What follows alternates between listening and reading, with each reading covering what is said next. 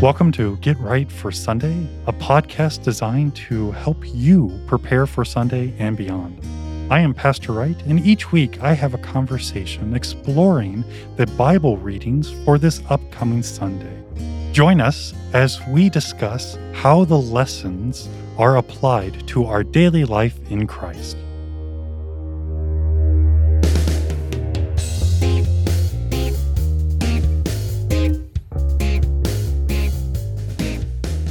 Welcome to Get Right for Sunday. I am Pastor Wright, and today I am joined by Vicar Hill and Pastor Adel, our third guest pastor. Pastor Adel, welcome to Get Right for Sunday. Good to be here. Can you tell us a little bit about yourself? Yeah, so I'm uh, Pastor Adel from just across town over at Good Shepherd. I, I'm an associate uh, with Michael Walther, and we have a church and a school over there as well as Holy Cross does. And other than that, I have beautiful wife, Rosie, six beautiful children, and keeps us busy. How long have you been at Good Shepherd? I've been there seven and a half years. Okay. Well, today we are going to jump into the text for the 17th Sunday after Pentecost. If you want to listen to the readings, that podcast was dropped yesterday. And there's a lot going on in this text. Um, all the texts, there's something happening, which is kind of silly to say, but we're kind of going to concentrate on the gospel lesson, which will lead us into the epistle, into the Old Testament, or vice versa. And today we have St. Mark chapter 9, and we have Jesus once again making this great statement he is telling everybody, specifically the disciples, the Son of Man is going to be delivered into the hands of men, and they will kill him. And when he is killed, after three days, he will rise. And I love the next verse. And this makes me feel good about the disciples because it helps me in the simple fact that I don't get everything that the Bible says. And they have Jesus right there telling them the mysteries of the universe and the mysteries of salvation. And then verse 32 but they did not understand the saying. And then the big thing, they were afraid to ask him. While we were working and getting ready for the recording, Vicar Hill, you made a very interesting observation. In the Gospel of Mark, the disciples really haven't been shy about saying, Jesus, we don't get what you're saying. And this is usually in, in, a kind of a private setting, so they weren't publicly saying, Jesus, I don't get what you're teaching. But they're silent on this. Any idea why? Well, and this is kind of an interesting thing because typically in, the, in a past podcast, we've actually kind of applauded the disciples for speaking out when they don't really understand. Uh, so this is a bit of a change in uh, in attitude here, where it says they were afraid to ask, um, and we were kind of discussing that this is kind of showing the progression of um, how do you want to how do you want to put it the seriousness of what's going on, the earnestness of what's going on in Jesus' ministry. Mm-hmm. This is not just a teaching where he's kind of contradicting the Pharisees or something like that. It's going beyond that, and he's really predicting his own death and there's maybe some uncertainty with how they're supposed to take that. Yeah. They've been traveling with Jesus, eating, sleeping, listening to him. They've witnessed the, these miraculous events. And then Jesus says, I'm going to die. And but don't worry, I will rise again. And I love how the disciples decide to deal with this. They get into an argument. They decide to discuss who is the greatest of them all. And, and of course, this is just with the disciples. Pastor Adel, uh, when we were working on, on figuring out what we are going to talk about for this, I really liked what you brought out. It wasn't just the fact that they were avoiding the situation, but that they actually took this very serious. And now they're making plans. Yeah, it could be something along those lines. I mean, we see that they don't fully understand it. There's also been, whether, whether you want to call it a pro- progression or digression with I like digression. Jesus uh, talking about his upcoming death and resurrection, and the first time Peter rebukes him, mm-hmm. and in return gets rebuked, and so eh, obviously that was in front of the the twelve. Right. Everyone knows that that kind of direct contradiction of Jesus is not going to be taken well. So here it says, you know, they don't understand and were afraid to ask him. They uh they're not uh, they've learned not to re- try and rebuke him. Mm-hmm. They still don't understand it. But the, I, I think at this point, because it's come up a couple different times, at least they're they're mulling the idea of what might that mean, Mm-hmm. and maybe if if just for the sake of argument, because I don't believe it's going to happen, just for the sake of argument, if he was gone, what would be next, right? Who who would be the next to step up, and that that might be what they're discussing. I mean, when, the the conversation about who is the greatest could mean a couple different things, but I, I think that's one possible line to take. Is they're talking about, well, what would happen?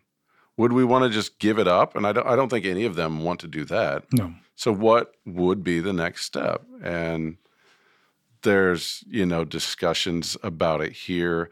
Elsewhere, the mother of James and John asks Yeah. about, you know, you know, that they they want it to go. They they've been around Jesus. They like it. They want it to go on. Even if for the sake of argument he was gone, how would it go on? Right. I like that line of thinking. Uh, it's almost as if the disciples are trying to come up together with a contingency plan. And I, my humble belief, they don't get it. And it's obvious. I mean, they were afraid to ask and they didn't understand the saying. But the fullness of this, and especially the implication of what Jesus is saying, the whole idea that he has come to claim, he claims to be the Messiah. He is going to redeem Israel. He is God in the flesh. He is going to do all the fulfillment of the Old Testament. Now, of course, when you think of the conquering Messiah, the one who is going to make right the corruption of all creation, well, you need a strong man. You need a strong God. You need a strong leader. And then he makes the statement I'm going to die. That doesn't make sense. And I appreciate what you said. You got Peter being rebuked for being reasonable. Jesus, you, you don't win by dying. And then on top of that, they don't understand. They're afraid to ask. And they argue about, well, the movement needs to keep going. Who's going to take the care of this? But they kept silent, for on the way they had argued with one another when Jesus asks, What were you talking about? And I love this that Jesus frankly calls them out on their plans. So, for better for worse, they're trying to make plans. What happens if Jesus really dies? They absolutely believe in the resurrection, not the immediate resurrection. They're very much like uh, Martha and Mary. Yes, our brother will live again in the resurrection. They're not expecting him to come right back. And Jesus calls them out. If anyone would be first, he must be last of all and serve all. And he took a child and put him in the midst of them. And taking his arms, he said to them, Whoever receives one such child in my name receives me. And whoever receives me receives not me, but him who sent me. And again, calling the disciples out in their discussion, their argument, their line of thinking.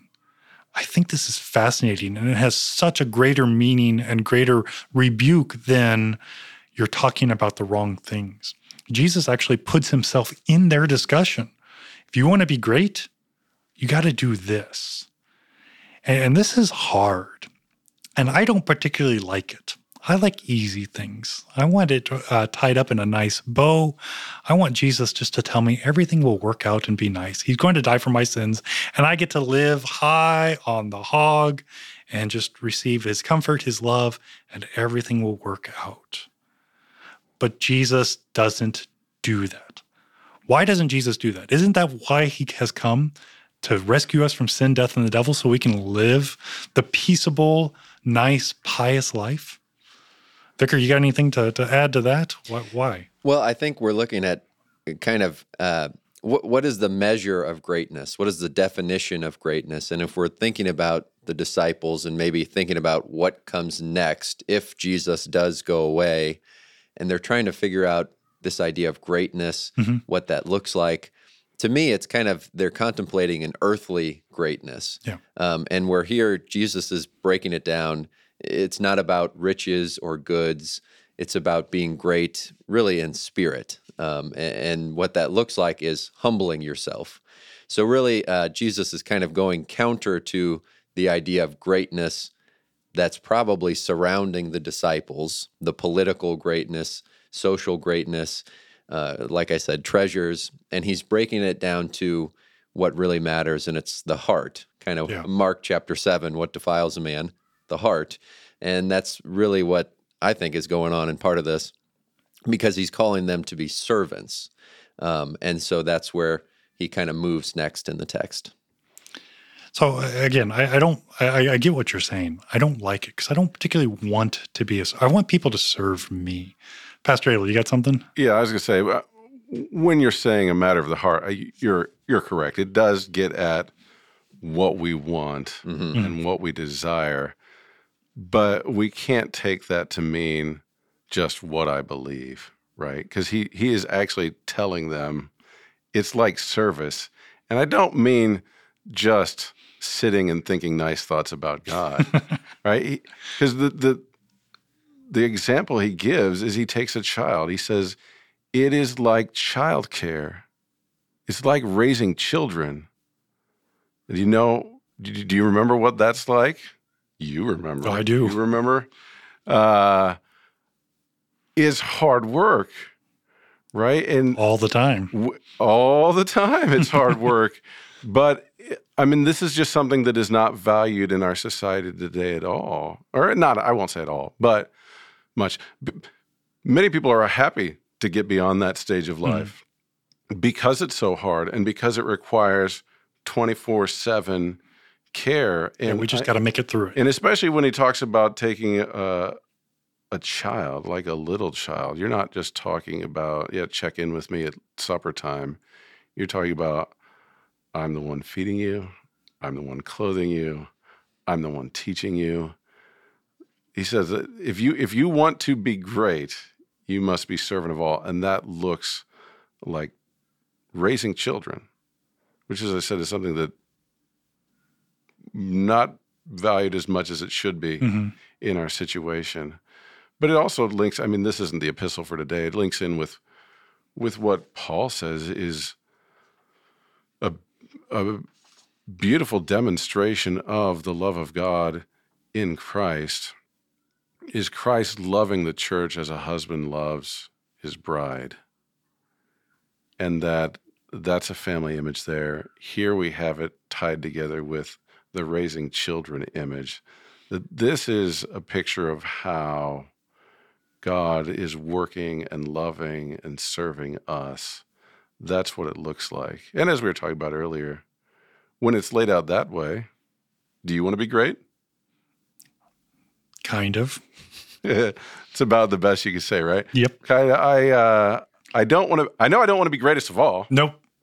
Right. Yeah. But here, Jesus, as we said, takes takes the greatness conversation and runs with it. You want to be great? I'll show you. I'll tell you how to be great. I that's actually a good goal. Oh, absolutely. We should all want to be great. But when he when he lays it out this way, when he lays it out, it's listen, guys, it's it's not all just riding in a limousine and signing autographs and have people fawn over you all day. That's what we consider great. Mm-hmm. Quite honestly, we all think we'd like a shot at that, especially if it comes with dollars attached. Yep. He, I notice he mentioned nothing about dollars, sadly, uh, or fans. I don't quite get it, but uh, this gets to our desires being off, which is what James talks about. Well, yeah, and I, I like how you bring that up. This is what greatness looks like. It's work. It's sacrificial, and you're not first and it comes up multiple times a lot, in the yeah. Gospels. So there's not a way around it. No, it's not like, well, that's one way of greatness. I got my own thing going on, Jesus. I'll, I'll show you. Yeah, I'll show you how I'm going to do it. No, he's told us more than once. This is how it's done. Well, and on top of that, though, this is real work, and this is the work of faith. This is the work of trust. This is the work of doing what God has laid before us, and that's not what my heart desires yeah, I, I want greatness, but just give it to me. Don't don't make me work for it. And and, even that's a misnomer because we have the the gospel, we have salvation. Everything is already taken care of. And we still bulk at the act, action, and work that is set before us that should flow naturally from the love of what God has already completed and done. We are to accept, we are to work, we are to be joyful in our sacrificial life of serving one another. And and uh, as you pointed out, and I, don't know how many times I've done it. And, dear listener, if you could see me, it's the idea of holding a child and knowing that you have the fullness of their life in your hand, not just to feed them, not just to clothe them, but to care for them for every aspect at that moment and that second. And this is what we've been told to do for everybody. And uh, again, that's an immense responsibility and it's not dependent upon you. And we always have to say that. And again, it's not that you get off the hook. It's not that, oh, just do your best. I always love that saying. You know, God just wants you to do your best. No, God actually commands you to be perfect, to do these things, to, to have all this laid out before you. This is to, to flow from your now perfected, sanctified heart that's still full of vile, evil desires. And, and this becomes an interesting first commandment issue. And I like the idea that um, when God in Christ reveals this, how quickly my mind goes to a contingency plan. What do I have to do? How do I have to work this faith thing? How do I have to show off my piety? What, how much effort do I actually have to put into this to just look good? I don't want to be great. I just want to be good. I think that comes because you really like checklists. I do. You, you I, like I, to I know what you need to do. Exactly. but but how quickly we go to these things. Yeah. Because they are comfort because who's in control? And we get this self-confidence. Look, I got my checklist. Look, I did these things. God, you want to pat me on the back and tell me how good I am? And what does he do? This is what greatness looks like. And then shows us by becoming the true least of these, going to the cross and dying the death that each and every one of us deserve, so that we can live the sacrificial, joyous life of faith. And this doesn't make sense. I, and I, I make no bones about it.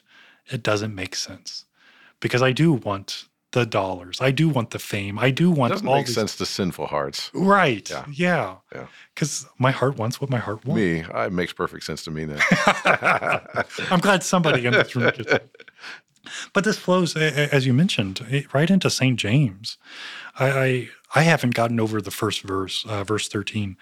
Who is wise and understanding among you? Apparently, Pastor Adel.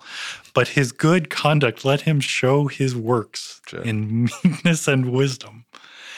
Again this meekness and wisdom and this is the revealed wisdom of faith. The, the understanding and trusting god's word is for your life here and now and forever. Go live like you are redeemed. Go live like you are a part of the body of christ. Go and live in sacrificial life. You want to be great Jesus has already showed you how to do it. Stop doing, and he continues, uh, verse 15, this is not the wisdom that comes from above, but earthly, uh, unspiritual, dynamic. For where jealousy and selfish ambition exist, there will be disorder and every vile practice. Welcome to my heart. And it is the strife and the tension of knowing the sanctified life and having the flesh who pulls the other way. I think there's something too also shows his works in meekness of wisdom. And if you think of meekness or humility, kind of the opposite mm-hmm. is what he's saying here. It would be pride, arrogance, jealousy, selfish ambition. Have I told you how smart I am? you didn't mention it yet, but thank you. Uh, no, this is, I mean, this is the way that greatness goes wrong. Mm-hmm right? If if it's ambition, if it's out for me, if it's selfish and prideful and arrogant, then that's going at greatness the wrong way. Oh yeah. that is, as you said, for show. I want others to know how great I am instead of the meekness of wisdom, the humility that we're all called to. Uh, humility was not a virtue nope. in the ancient world. And for the scriptures to come out and say we should humble ourselves, and that Moses was the meekest man, for example, or that Jesus humiliates himself, right? We, we call that that part of his life the hu- humiliation mm-hmm. of Christ, which by, by which we don't mean funny, haha, we mean humbling, where he, by his own volition, takes on a lower status and a lower role. And tying it in with what what Jesus said, then uh, I mean, this is kind of in some sense the thanklessness of parenting. Yeah, because it's not valued in society, other than you you can check off that you've done it, and so you've had that experience. But it is just in the trenches, day to day, getting stuff done for your family. It's just not valued at all even though Jesus just said that's what greatness looks like, and even though we would say meekness of wisdom in James's phrase, that's kind of what it looks like. Because the things that he, he goes on to list, the wisdom of from above is first pure, then peaceable, gentle, open to reason, full of mercy and good fruits, impartial and sincere. Uh, those things are not valued in the world either, and yet those kind of things have to be have to be shown to children, right? You need to be peaceable, gentle, and where you're wrong, you need to be open to reason. Yep. Which uh, they might not be able to do when they're two, but by the time they get to be teenagers, they can push back and say, "Hey, this that's not reasonable." And right. if you're wrong, you have to admit it. Right? We we have to be open to being corrected, full of mercy and good fruits, impartial and sincere I mean, as you said, that that is how we have to treat our children, but it's also how we are to treat our neighbors, and that that's hard to do if you're just doing it in your heart, thinking about it. Easily done. Mm-hmm. If Check. you're if you're actually out walking and talking and working with people, it gets much harder. Yeah. And again, I appreciate Jesus calling out the disciples. And it's, it's not only for their benefit, but it's for our benefit because it really is being called to walk the walk and talk the talk. Not just, I have happy, good Jesus thoughts. This is the life that has been given to me. And, and St. James cuts to the quick on this and really lays it out. And it's the application to our daily life. It's the life of faith. Um, moving into chapter four, what causes quarrels? What causes fights among you? It is your sinful nature. It is the lack of trust, lack of faith, or seeking for the greatness that hasn't been given to you by God. Mm-hmm. And uh, again, going back to our previous conversation before the recording, um, we're all striving for greatness one way or another. But whose greatness are we going after? And, and I like what you said. When we diverge in our greatness, we're not going to end up in the same place. No. And then we're shocked that good things aren't working out for us. Yeah. That things aren't just happening because, well, I've done this, I've done that. Let it be false piety, let it be good enough checklist, or, well, I tried. Where is your faith? Where are you looking for the hope, love, and salvation?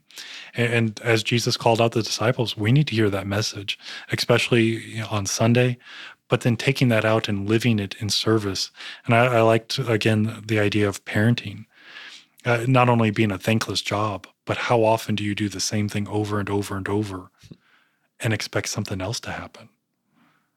But yet, that sacrificial, you are keeping that child alive, and not just with the bare minimum food, the bare minimum clothing, but so that child will have every opportunity to grow in strength and wisdom and so on and so forth. Mm-hmm. The implications are just huge and almost endless. And this text just breaks it open so much because I appreciate the disciples. Uh, at the very beginning, I wanted to say that they didn't want to deal with it, and they did it by arguing who's greater. And I like the idea that they're actually trying to process what this means.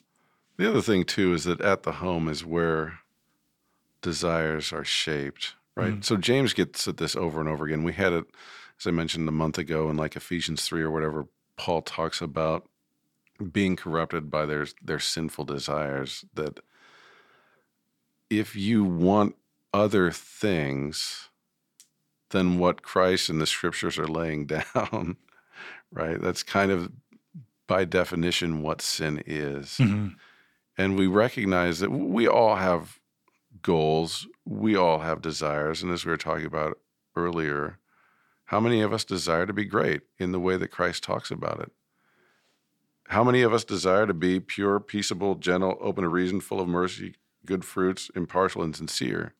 We're always quick to say yes. Uh, we we know the right answer, so we'll right. say it out loud. But I mean, if you recognize that those aren't your desires, who's in the wrong here?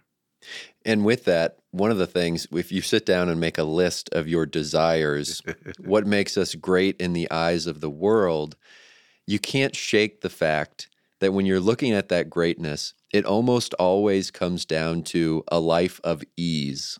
Oh, yeah. Whether you have enough stuff, enough money, whatever it is, uh, you know, help with childcare, so that I can stop working to remove yeah. the burdens of life, um, and, and it brings this ease. And then we look at Jesus and what he says make you great makes you great and it takes work. Yeah. It takes good works that bear fruit for your neighbor. And that is not a life of ease nope. because you have to actually go and do something. And it gets at well, why are we here? What is the point of our life? Is our point to get enough money so that we don't have to work? Mm-hmm. i think there's a parable about that somewhere right? Uh, and here he talks about childcare, right? Being fruitful and multiply, that has a that goes way back in the scriptures. It's somewhere way back, maybe Genesis. That kind of that might be actually what we're to be about. And when you're past that age, then it is caring for your neighbors or your extended family, your grandkids, or whatever that uh, God desires that. He He tells us to be about that that's what greatness looks like. And uh, like you said, when you're writing down goals, is that what you had on your paper? and, and tying that into our sinful heart, the sinful heart does not want to do work. It, it wants that life of luxury, ease. Yeah. I want to enjoy the fruits of my labor. I want to be given things. So it really is kind of contrary to what's going on here. I had talking about this with a group of pastors a couple months ago. But I mean, you see in in the garden, one of the things that's marked out as not good is that he's alone. Mm-hmm. So he gives him a wife, right? Tells him to be fruitful and multiply. Kind of leads into what we are talking about too. But the other thing that he does, and this is different than the animals, is he gives Adam work to do. That we recognize it's idle hands are the devil's workshop, right? It's not good to just have nothing to do. So even in the garden, Adam had work. That was good for him. He had all the all the different trees that he could eat fruit off of, so it was easier maybe in that sense. But God told him he was to tend the garden and keep it. He was to have dominion over the fish, the birds, and the beasts. That God has created us for work, and that that's what we're to be about. And our neighbor is to be the beneficiary of our work. And that's one of the things that I, I, love about the, the building of Eve. She shows up, so his work now produces for her benefit. Mm-hmm. And again, the, the continuation of the family. What do I do to serve my family? Not in the high and mighty, I'm husband, I'm father, thus says me. I get to be sacrificial in support, love, care. And that's the continuation. And as you said, it's work and it's what we see in Christ as he delivers himself for the freedom. And I love this uh, aspect idea the freedom to serve, the freedom to act, the freedom to give of yourself to the neighbor, to the family, to the life of the church.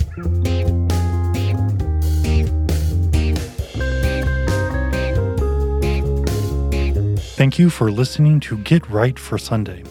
I know that your time is valuable, and of all the things that you could have watched or listened to, you have chosen to deepen your biblical understanding with Get Right for Sunday.